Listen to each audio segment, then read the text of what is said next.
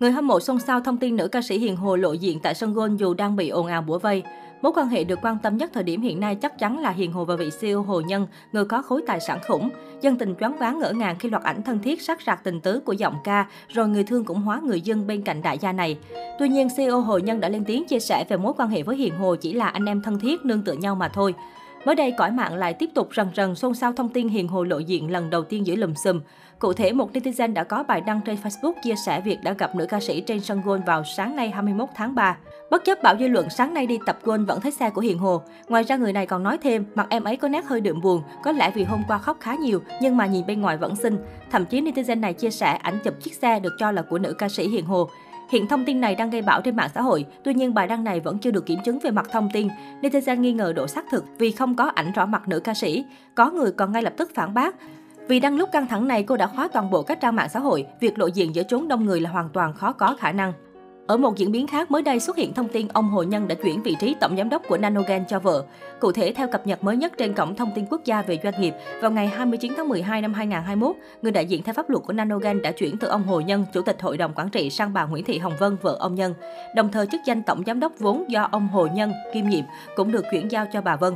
Như vậy, bà Vân hiện là tổng giám đốc kiêm người đại diện theo pháp luật của Nanogen. Giai đoạn đầu ông Hồ Nhân sở hữu 70% cổ phần công ty này, vợ ông là bà Nguyễn Thị Hồng Vân nắm giữ 25% cổ phần, 5% còn lại thuộc về ông Hồ Vũ Thanh. Tuy nhiên sau đó tỷ lệ này đã thay đổi đáng kể với sự tham gia của cổ đông nước ngoài.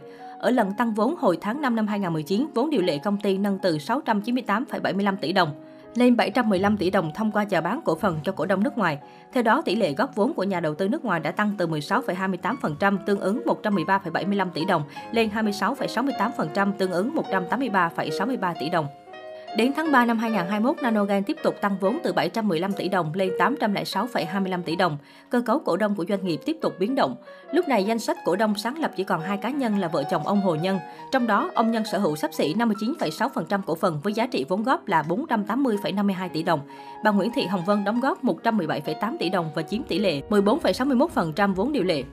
Cổ đông nước ngoài có 9 tổ chức cá nhân trong đó, công ty cổ phần chứng khoán Kiss Việt Nam nắm 0,2% vốn điều lệ Nanogan, góp 1,63 tỷ đồng với lượng cổ phần nắm giữ là 162.550 cổ phiếu. Trong báo cáo bán niên năm 2020 của Kiss Việt Nam, công ty đánh giá Giá trị khoản đầu tư trên sắp xỉ 11,6 tỷ đồng, tương ứng mức định giá mà Kiss Việt Nam dành cho Nanogan lên tới 5.099 tỷ đồng. Thời điểm trên, Kiss lưu ý chưa thể xác định được giá trị hợp lý của Nanogan ở thời điểm hiện tại do công ty chưa niêm yết trên thị trường chứng khoán.